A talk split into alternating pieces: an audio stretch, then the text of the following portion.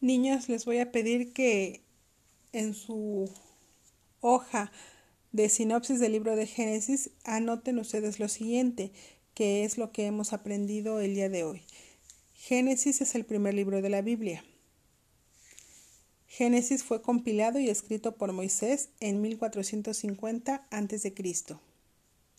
Génesis relata la historia del origen de todas las cosas creadas y las generaciones de los patriarcas.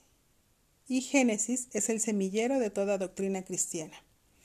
También les voy a pedir que a lo largo de estos días ustedes repasen y si es posible memoricen el eh, la cita de Génesis 1.1 que es, en el principio creó Dios los cielos y la tierra y a la par que ustedes van aprendiéndose este, esta cita bíblica, ustedes vayan meditando en lo que sus ojos, su tacto, su gusto han podido disfrutar de parte de la creación de Dios. Y también les voy a pedir que si aún no lo han hecho, ustedes respondan las preguntas que eh, el día domingo vimos, que son, ¿por qué se llama Génesis el primer libro de la Biblia? 2. ¿A qué principio se refiere el primer versículo de Génesis? 3. ¿Dónde existía Dios antes del principio del tiempo? 4. ¿Quién estuvo presente en la creación del universo? 5. ¿Qué nos dice la palabra Elohim sobre la naturaleza de Dios? 6. Nombre otros atributos de la naturaleza de Dios que aprendiste de tus lecturas hoy. Y 7.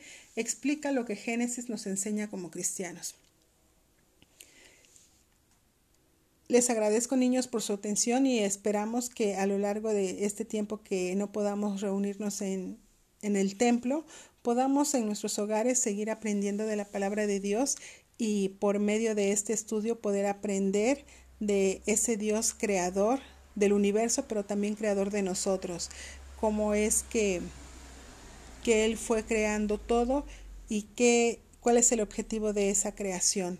Niños, también deseo que si ustedes tienen alguna duda, primero la comenten con sus papás y si aún así existiera todavía la duda, pues me la hicieran saber para también poder trabajar en ello.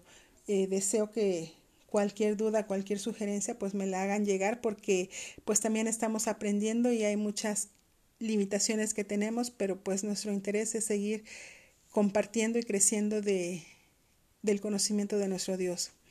Es mi oración que ustedes eh, crezcan eh, como dice la palabra de nuestro Dios, en toda estatura, pero también en toda ciencia, que ustedes sean aptos para lo que Dios ha planeado en sus vidas y que el día de mañana que ustedes sean hombres y mujeres, sean conocedores y hacedores de la palabra, que sirvan donde quiera que Dios los lleve a, al único y suficiente Dios.